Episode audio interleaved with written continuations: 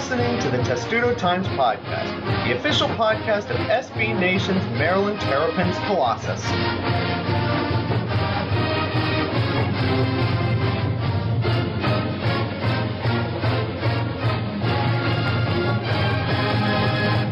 And welcome to episode 67 of the Testudo Times Podcast, where here we are still trying to figure out how Maryland is continuing to pull wins out of its figurative ass maybe Matt Ellentuck will help us figure out how that is continuing to happen. Uh, Matt, do you have any explanations? Because we're reaching the point of absurdity now with how often this is happening. Uh, yeah, poor shooting, solid defense, Melo Trimble. I think that's pretty much it. The checklist. There's a checklist now for this and how this is working. I mean, there were some against uh, other teams that weren't very good earlier on in the season that were more questionable than I guess this one was. The one I'm referring to, of course, is Oklahoma State. Although for a while it looked like it could be Howard, but it wasn't. Uh, let's talk about Oklahoma State for a second, even though that was a couple days ago. Rack your brains to try to remember this game. And at the start, it looked like Maryland could get run out of its own gym again not because of the same reasons that they lost to against Pitt, who, by the way, yes, they lost to Duquesne three days later on a neutral court. That is to make you feel bad about yourself. Uh, secondarily, this is the kind of game at against a team that presses that worried me because I had some bad flashbacks to that West Virginia tournament game a couple of years ago where Maryland got pressed into oblivion, and they never really found a way to deal with that. And then it started with that against Oklahoma State. They were making crazy baskets at the end of the shot clock. They were getting open looks in those situations, and I thought, okay, Maryland's not getting away with this again. And then somehow they did. How, in this particular game, how did Maryland get away with all that they started off with, including the ridiculous amount of turnovers in the first half? Uh, I think one of the least talked about things was the effort of Melo Trimble defending Phil Forte.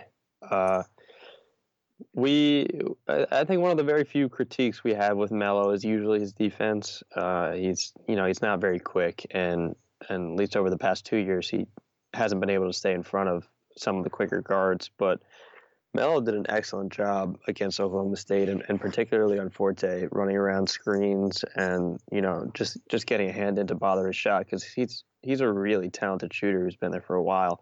And Forte shot three for 16 from the field, which I don't know how many other times he's done that in his career or will do that this season, but Melo Trimble was was very good on defense that game, and although he wasn't scoring so well, he got some help from another guy who who also stepped up in the game against Howard, and that's Jalen Brantley. Uh, I think Jalen has played.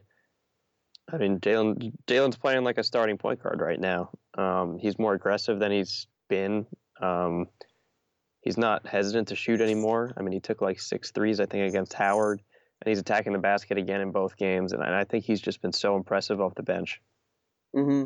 And this is something that we talked about last year. Brantley, of course, was a freshman, and we saw it very, very briefly when he made those kind of performances, and then they disappeared when you got into conference play and then into the tournament, and that became a problem because Maryland just didn't have the depth for Melo Trimble, and now he can be spelled. And when Brantley was on the floor and Trimble wasn't, the offense still flowed a bit, and Brantley was getting those those looks and taking shots and facilitating the offense well. How important is he going to be to Maryland's success this season, considering a lot of this year they're still a bit Melo Trimble dependent? Yeah, he's going to be really important. And you know, when when Mark Turgeon pulled him out of junior college, it was you know uh, Jalen was known as a scorer, and you know he's he's bringing that, and he's and he's bringing it on defense too. I mean, I talked to him a little bit, and I think obviously having Anthony Cowan playing ahead of him, especially Anthony being a freshman, but also because Anthony is known as a guy who who picks up and, and defends you from from full court at all times. The dude has so much energy and he just he doesn't get tired. So I think that's rubbing off a little bit on Melo and Jalen. And uh, it, I mean, Jalen's just looked great. Um, he's probably a guy that that teams didn't even scout against last year because he hardly played, and now you know, he's racking up 20 plus minutes a game and, and he's been a really solid, you know, contributor. Mm-hmm. We're seeing this kind of not a weird dynamic, I guess you could say, but we're seeing a dynamic in which Maryland's bench options kind of come and go by game. And Brantley wasn't super impressive to start the season. Then he started to play better. Dion Wiley was the same way. I think he had one of his better games against Oklahoma State. Uh, if I can remember correctly, it was five days ago. We're recording this bit Thursday night, in case you're wondering. Uh, and then Maryland in the front court. Some days it's Bender, some days it's Cekovsky. Damonte Dodds now injured again, unfortunately. In some games it was him. You know, what are we to make of Maryland starting five is very, I would say, pretty solid right now. But what are we to make of these kind of the bench options sort of coming and going? There hasn't been that consistent bench option as of yet, of course. There's a lot of time to build that consistency the rest of the way. Yeah, I don't think that there ever is going to be a clear you know rotation with this team. You know the starting four. You never know who the center is going to be. Uh, but that's kind of what makes Maryland this mysterious team that everyone kind of wants to watch, who pulls out these close games. I mean, Maryland has talent, just not a whole lot of talent, and not a whole lot of star talent. Um, they have ten or eleven guys, and what I mean, Melo Trimble obviously sets himself as number one, and then number two is who the hell knows. Um, and I think it's going to be like that all you know all year. No, there isn't one talent like when Diamond Stone came in last year and everyone expected Diamond to be the man. There, there's no one who's expected to be the man. It's Melo Trimble and whichever guys are clicking that sort of night. And, you know, Maryland's been fortunate enough that the freshmen have been incredible. I mean, you know, a couple tough stretches, but besides that, the freshmen have been, you know, better than anyone else expected. And then they get, you know, random, you know, key nights from Jalen Brantley or even Bender or Checo, who's been great.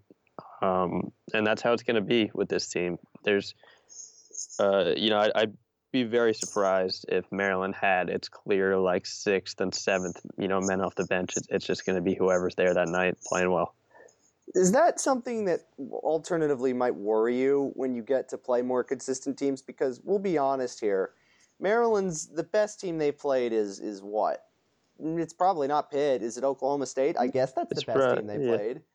Yeah, it's probably Oklahoma State. And they scraped by at home against that team, and I don't know where they were picked to finish in the Big Ten preseason. I can obviously look that up, and I probably should. But do, do you think, though, as you get into Big Ten play, when there's pretty clearly like four or five teams that are much better than they are, and Maryland, again, a lot of them are at home, but Maryland's going to be going up against a lot of good teams, and then a bunch of other teams in the Big Ten that are seemingly on their level. You know, is that lack of a consistent rotation. Do you think that can hurt them in those kind of games? And then when you've got those back to backs on the road against maybe lesser opponents, you know, is this a kind of area where Maryland could get hurt? Yeah, um, for sure. I think we know by now that Maryland isn't one of the best teams in the country. I don't know if they'll touch the top 25, you know, again all year. But um, you know, this shouldn't really come as a surprise. Maryland wasn't supposed to be a dominant team. Um, there's really no one to even blame here. Uh, Mark Turgeon has done such a great job recruiting, and this team is supposed to still have Robert Carter Jr. and Diamond Stone. It just doesn't because they went pro. So, uh, you know, I'm uh, Maryland is uh, middle of the top of the Big Ten team. They're going to be a fringe tournament team. Um, they're going to have nights where they all click and maybe they take down in Indiana, and they're going to have nights where they don't and maybe they lose to a team worse than them. But uh, Maryland's going to be super exciting as they as they already have been. I think we know right now that they're you know they're a middle they're a middle of the road team. Expectations aren't too high, but they're a hell of a lot of fun, and obviously the future is pretty well set with those three freshmen. This is true. Uh, who's been the freshman that has most impressed you now that Maryland has played ten games and we've seen? A, I mean, that's a third of the season that is out of conference play, and a lot of the games are against bad teams. But who has been the most impressive freshman of the three? I mean, there are nights when you could have said it was Cowan, and I know you have said it was Cowan on number of nights. And other nights it's Huerter, other nights it's Justin Jackson. Who's the most impressive, holistically, for lack of a better term, uh, of the three? Um, they've all been impressive for different reasons. I think Anthony coming over and taking over the point guard position so quickly and – you know, just commanding the floor as easy as he does. He's he's really vocal. I mean, guys respect him already. Not a tremendous scorer, but a really good passer and a really really good rebounder and a really good defender. I mean, Anthony's been been pretty impressive through and through. Um, Kevin hasn't shot the ball well yet, and I think that we've seen in short stretches what he can be, and he's one of those guys that's going to be on the radar in the next year or two as as a real, you know, one of the Big Ten, you know, best players. Mm-hmm. And I mm-hmm. think he'll start to get it going. But I think Justin Jackson's probably been the most impressive of all three, just based on on skill. I mean, he's been incredible from three. His his arms. I, I talk about his arms all the time because I've just never seen arms like that. I mean, he's got Diamond Stone's wingspan at three or four inches shorter. Um, passes well. He defends well. I mean, he does a lot of things well. He's gonna ha- he's gonna have NBA looks by the end of this year for sure. Whether or not he goes, who knows? But um, you know, he's a guy that I'm sure will enter the combine by the end of the year. That's not something you want to hear right now. You want to hear him he's going to be in College Park for more years than just one. I thought we got finished with that. Anyway, uh, in case you were wondering, Oklahoma State was picked to be tied for seventh in the Big 12 preseason poll. That's take that for what you will. And I also want to mention this because we're I might joke about this a lot this season, and we did two years ago. And it's KenPom's ever favorable luck stat, which I haven't quite figured out how they calculate it. But Maryland right now, I mean, I can't remember what they were two years ago, maybe second or something along that nature. Maryland is seventh right now in terms of luck. That's uh, pretty ridiculously high. Now they're a good KenPom team overall. They're 61st in KenPom overall. Uh, again, should we be worried about the whole luck thing and how Maryland is lucky, or we talked about this a lot before, how they sort of create their own luck and find ways to win in spite of horrible yeah. turning the ball over I mean, all the time, the, foul the, trouble. the luck the luck stats all based off of you know one or two possession games. You know, a te- if a team doesn't dominantly win a game, it didn't really win. You know, when it comes between one and two possessions, it's just a matter of luck. Is you know the the theory behind it, and um, you know, with Maryland, it's like they they pulled out close games against teams that were mostly worse than them because they shot the ball really freaking bad, and you know that seems to to keep happening. So, you know, it's an issue when you look at that stat and and if they can't correct their shooting woes, because I mean they're going to get blown out by Indiana and, and Michigan and and those types of teams if they shoot that that poorly. But um, I don't think. I mean, I keep saying this, but I don't think it's going to last. I think we all can agree that Maryland has shooters that just keep missing open shots. So when they go down, I'm sure that you know the luck factor will be less of a factor. Okay, and we should also ask this question too, as yeah, you see Matt's aversion to the luck stat is making him feel sick. This is this is Yeah. what is happening here, ladies and gentlemen. Sorry, it's finals week. I don't really feel that great. I don't think a lot of us feel that great right now, but it is that time right before the holiday season. And let, let's get a quick crash course on the Howard game, which is one that I completely missed for alternative reasons. Um, Maryland was not playing well in the first half. They couldn't shoot, and then they started to shoot and finally pulled away.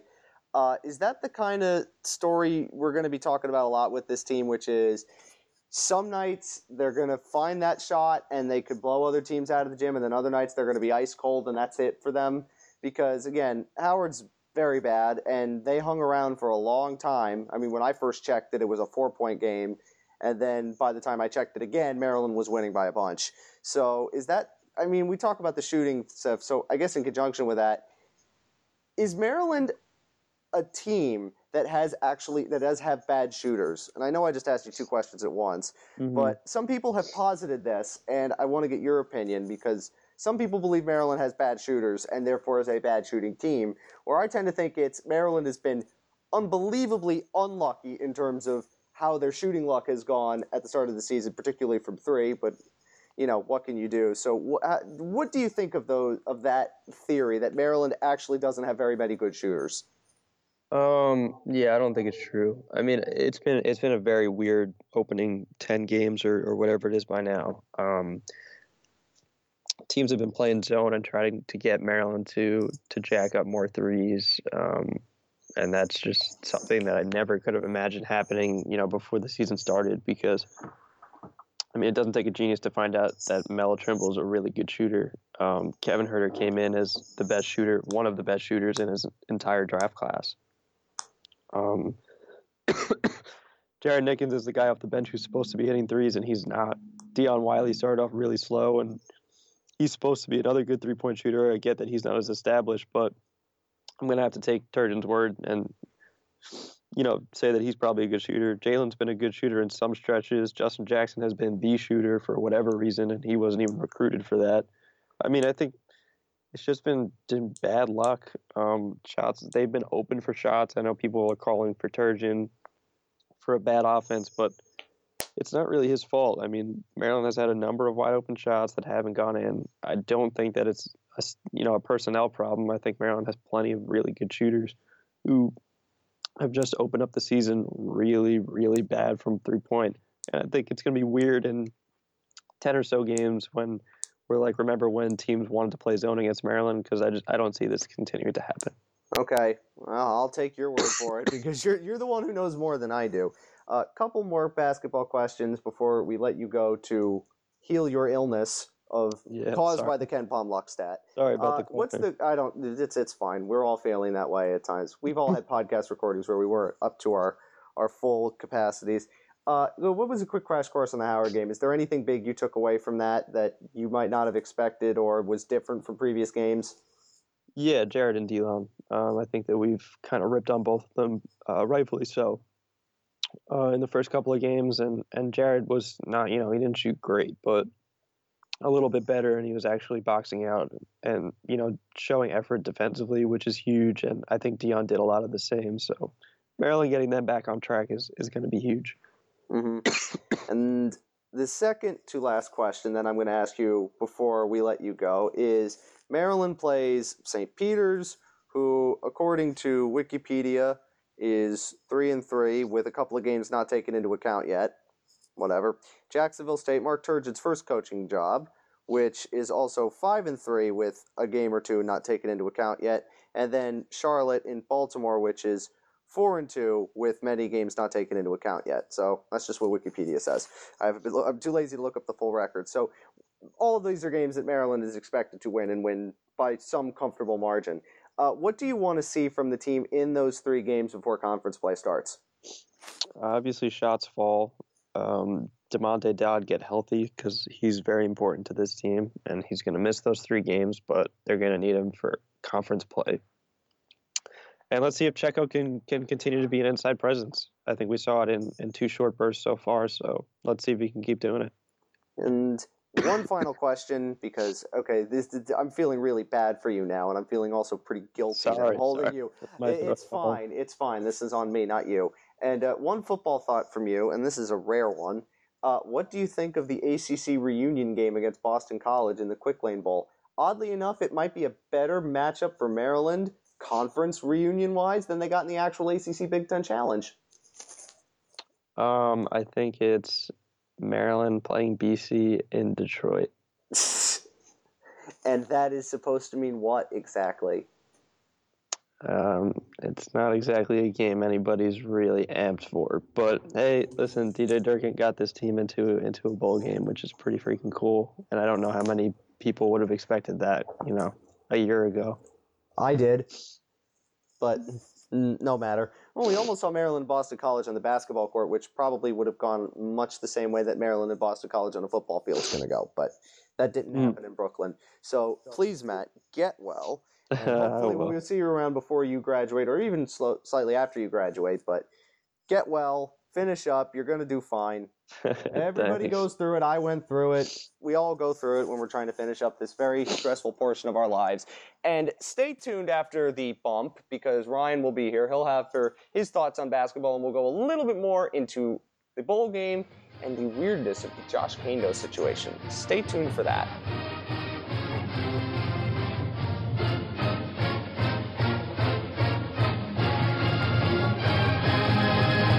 So patient.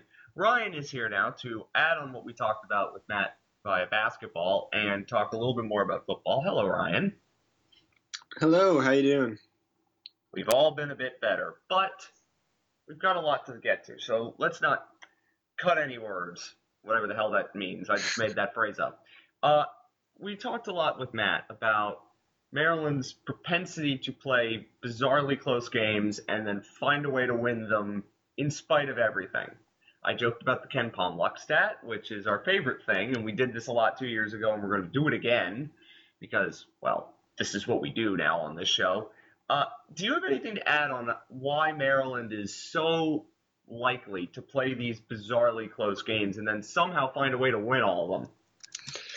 Um, I mean, yeah, probably. I probably won't have much more to add than than what we saw Matt do. I mean, I think the the one overarching theme is that Maryland probably is still better than almost all the teams that it's played, and you know, obviously the margins have been really close, but generally the better team's still going to win. And I think uh, as as you know, in regards to the luck stat, I, I always, I've always been really fascinated by by that whole thing because that's almost in the area of like, uh, you know, he calculates luck by you know what the stats say, like who the stats say should have won versus who uh, actually should have won, and I think um, you know the explanations for that are always interesting. You know, you can you can argue that good coaching is an explanation, and it probably Maryland probably has been helped by Mark Turgeon making some good decisions. It was also certainly helped by Georgetown making a bunch of bad decisions when they played Georgetown. But I and think uh, Trimble nailing free throws at the end of every game. I, exactly. I think when you have a very good free throwing, throw shooting team and you have to play down the stretch like that, that certainly always helps. But uh, yeah, I think it's you know a lot of it's been a young team figuring out how the pieces fit together still, and that's part of the reason they have not beat these lesser teams by as much. Um, but yeah, you eventually that argument will stop to hold will stop holding water. If if they keep doing this, then it's not going to be oh well, you know they don't know how to fit the pieces together because at a certain point, you know the team's just going to be what it's going to be, and we haven't reached that point yet. But you know it it comes at least you know at some point in early conference play, I think. Eventually, we're almost there. Hard to believe. The Maryland's yeah. played just about a third of its season already. It doesn't feel like they have, but you know, such is the way it goes when time moves by quickly.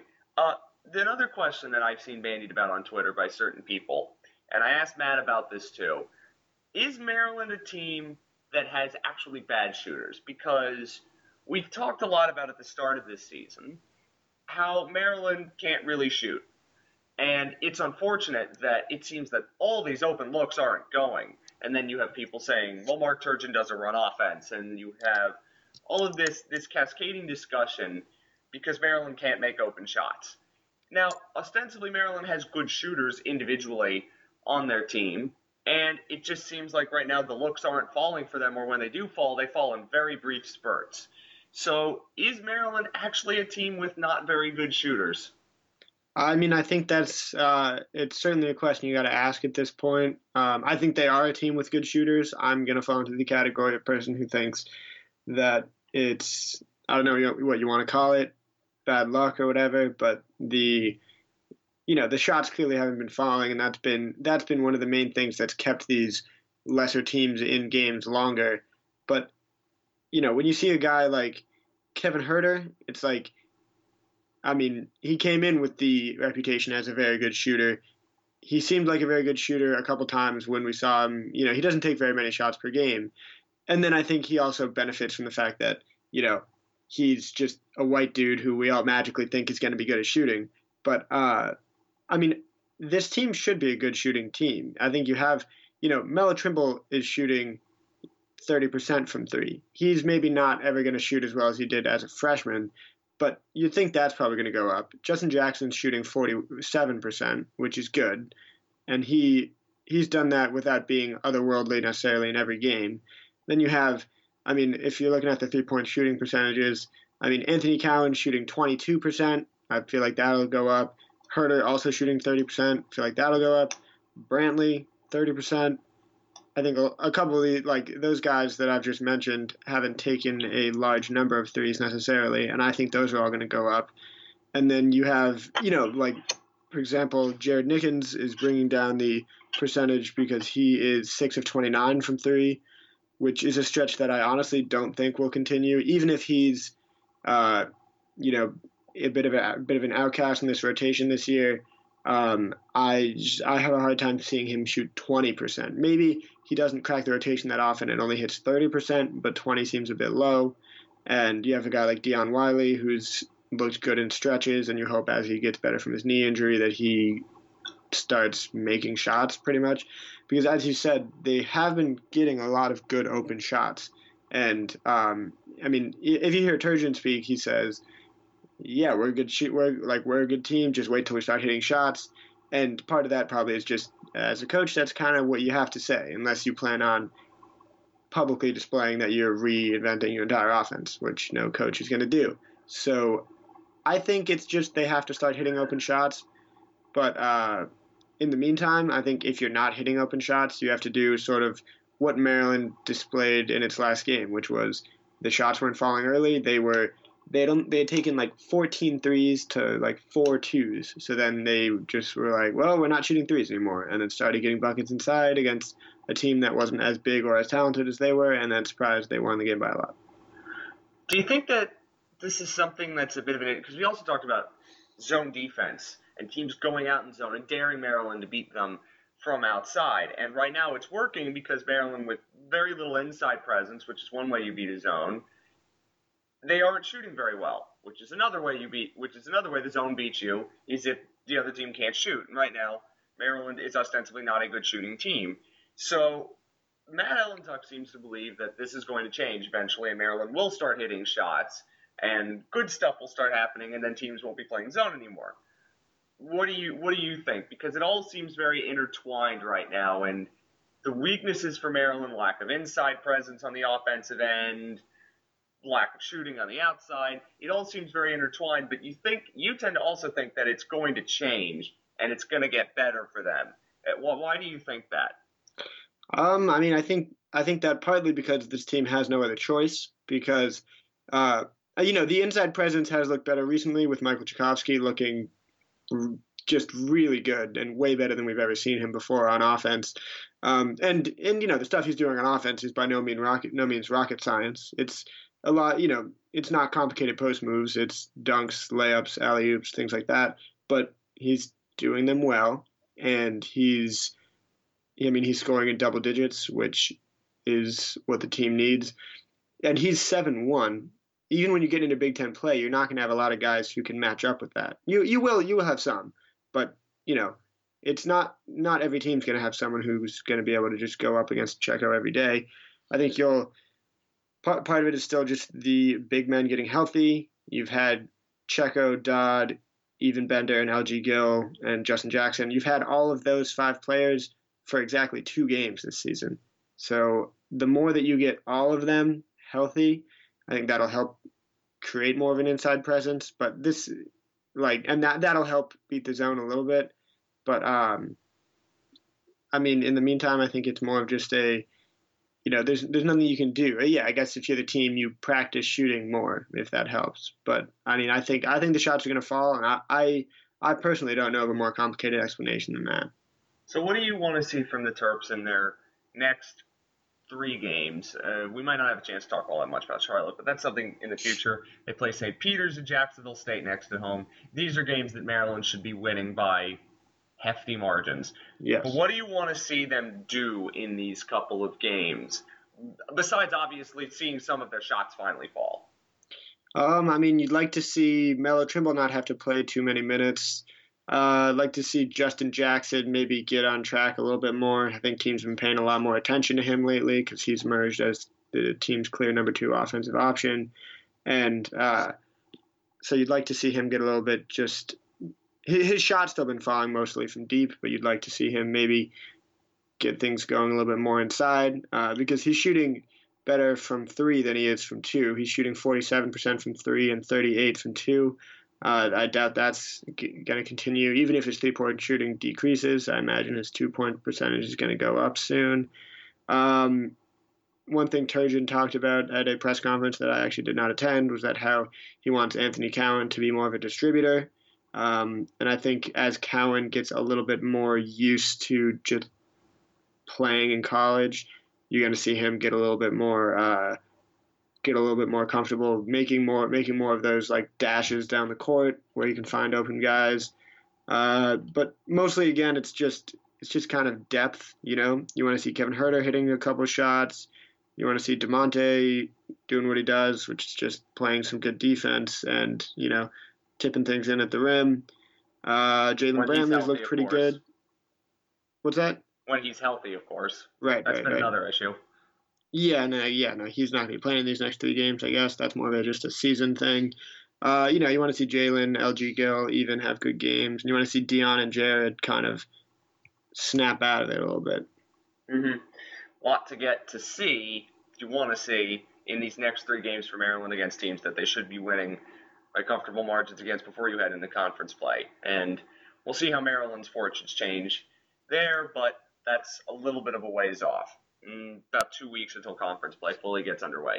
Speaking of conference play, previous conference play, we can now talk about Maryland's bowl game, which is the one we kind of all expected Maryland was going to be in, with a nice old ACC Or- or feared. reunion, or feared in your case. But I don't know, Maryland's in a bowl game. I don't think we should be complaining that much. Yeah, no. It is the Quick Lane Bowl against our old friend Boston College. Uh, you're not surprised by what ended up happening with this matchup, are you?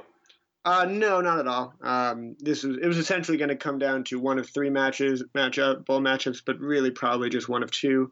The Pinstripe Bowl was some people were predicting it, and so that was kind of like a, you know, a shot maybe they'd make the Pinstripe Bowl, but it was probably either going to be the Heart of Dallas Bowl or the Quick Lane Bowl. So here we are in Detroit. Uh, Maryland's playing BC. Should be Maryland. I thought the most interesting part of it is that in S&P Plus, which is if you're listening to this, you probably know what it is, but I'm going to explain it anyway. Is the uh, statistical model by Bill Connolly that predicts and measures every possible thing about college football, essentially, and it ranks Maryland as the 87th best team in the nation, and BC is number 88. Wow. Predicts a it it's saying this game is going to be a toss up. It gives each team a 50% win probability, but does give Maryland a projected margin of 0.1 points. Jesus. So hey, if, bites. if uh, if you're you know close game, it should be a close game. Maryland's a one point Maryland hasn't played. Maryland's also. played like one close game this entire season. This is Two, true. two. UCF and Indiana. You're right. That, You're, you're right. that was it. and they won both of them. And they won. They were one and one. Yeah. I almost. I, I like to think that they beat Indiana, but they didn't. Uh, Maryland is, I think, a one point dog in Vegas, which tells you that Vegas has no clue who's going to win this game either. Yeah. Some are saying one. Some are saying two. Either way, that's that's a wash. It is. Uh, it's not even. It's. Uh, it's going to be one of those games. When you have forty something bowl games, you get games like this. But it does mean Maryland gets to play in a bowl game, which is quite nice. Yes. And we're going to do, I think, a more full on preview of it next week. But, you know, initially, what, what do you think of this matchup? And I also want to get into this question of does Maryland actually need to win this game? Which is a question that, you know, we can ask a lot. They have been to their last two bowl games a couple seasons ago, lost one fairly close, the other was a blowout. You know, so first of all, what do you think of this matchup on paper, not by S&P Plus, which gives you an idea? And Yeah. then secondly, let's expand on the idea that does Maryland actually have to win this game? Sure, sure. So I think, uh, you know, from a not on the field necessarily standpoint, but from a just like, uh, like you know, there's probably this this won't be an exciting game in terms of the football that is being played.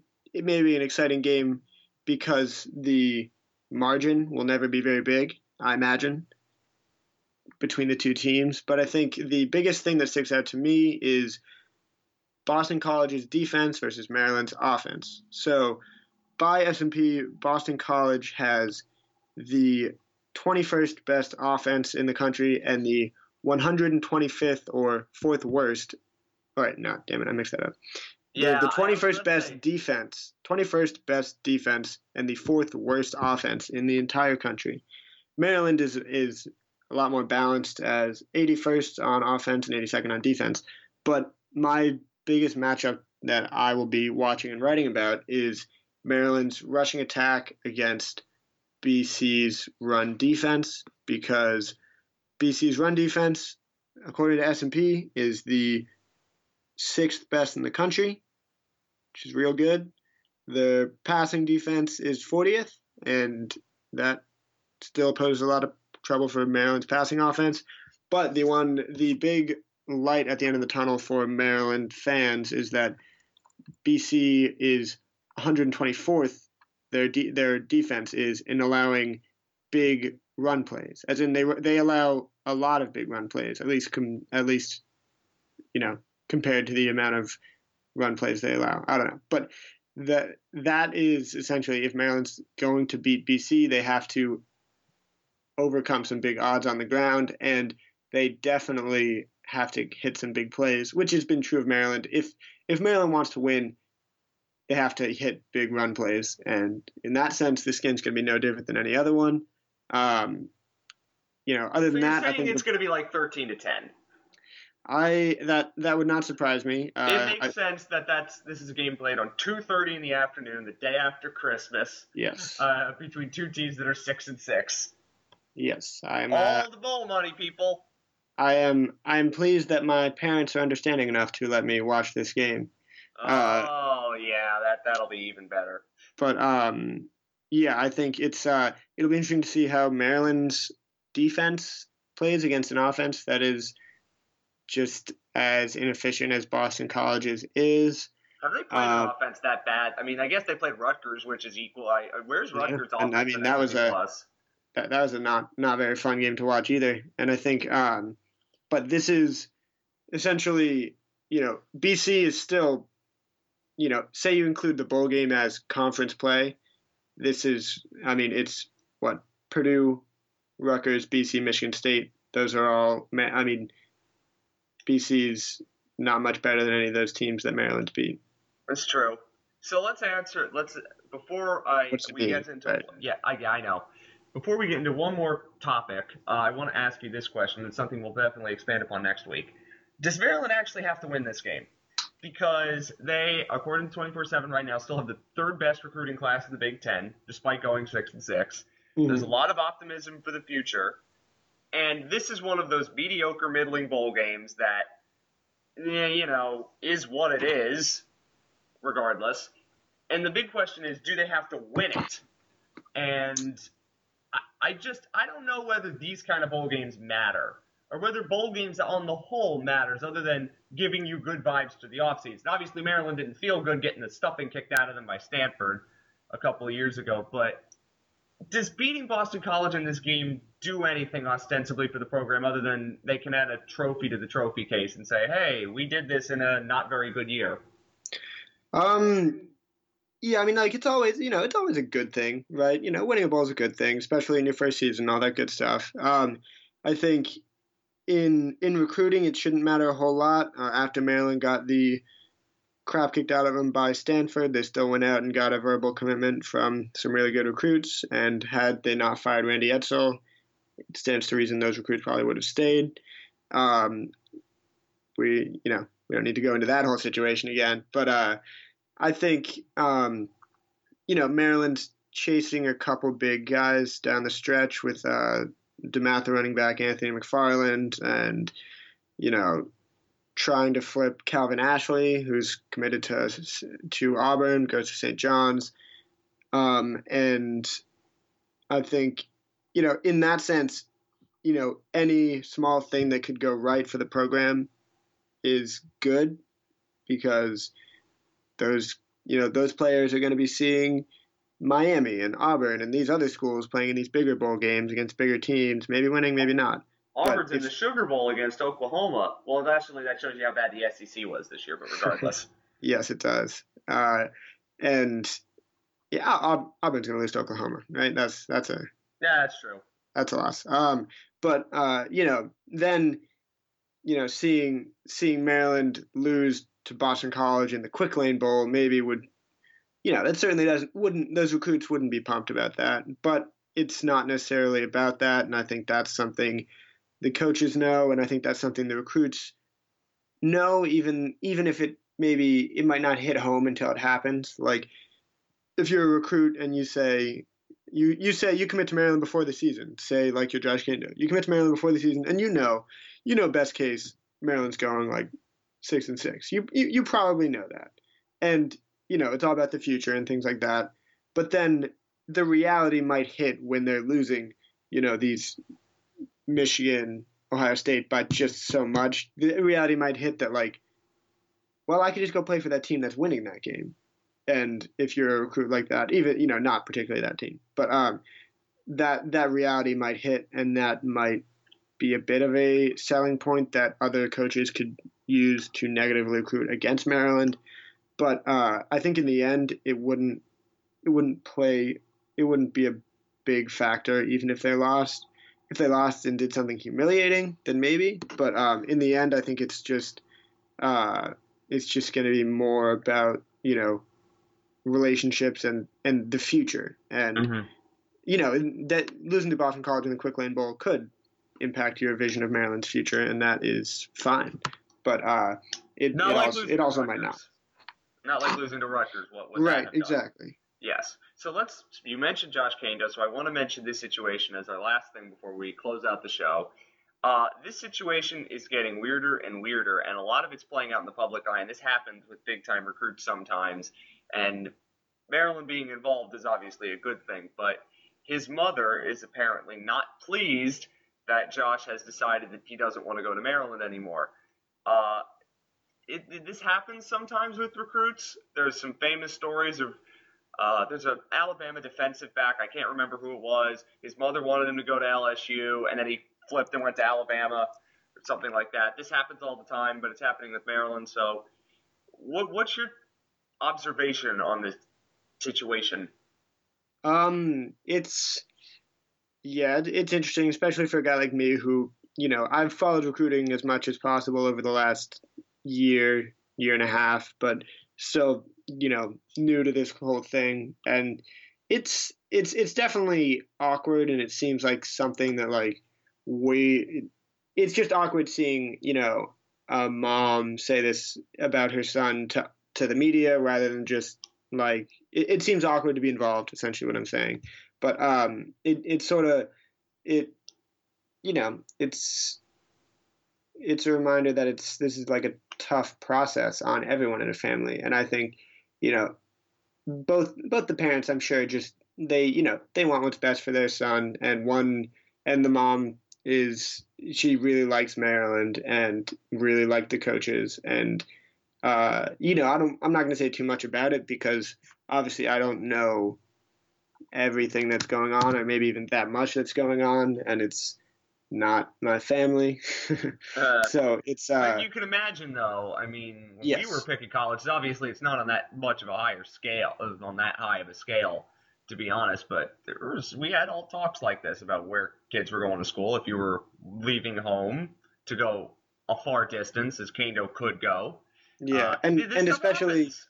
Yeah, and especially you know, for a lot of us, it might be, well, you know, no matter where you go, it might it might be fine. But when you're when you're talking about football with an NFL prospect like Kaindoh Caver will be, it does matter so much whether you if if you choose to go to a lower program like Maryland, that does just that that could just have such an impact on your entire life, and that you know that's i'm sure that's something that's hard to uh hard to deal with whether you're the kid the parent the uncle the Mhm. high school coach anybody Yeah, it, it is interesting, and Maryland does not get as many pro prospects as some of the other schools Kaindoh might be considering, but this is how it goes. Um, there's a chance we would have talked about Will Likely and his potential pro prospects because Mel Kiper talked about that recently on a conference call, but we don't have time to do that. So next week, uh, Ryan, you'll be back. We'll talk about some more basketball things. We'll really preview the Quick Lane Bowl in more depth.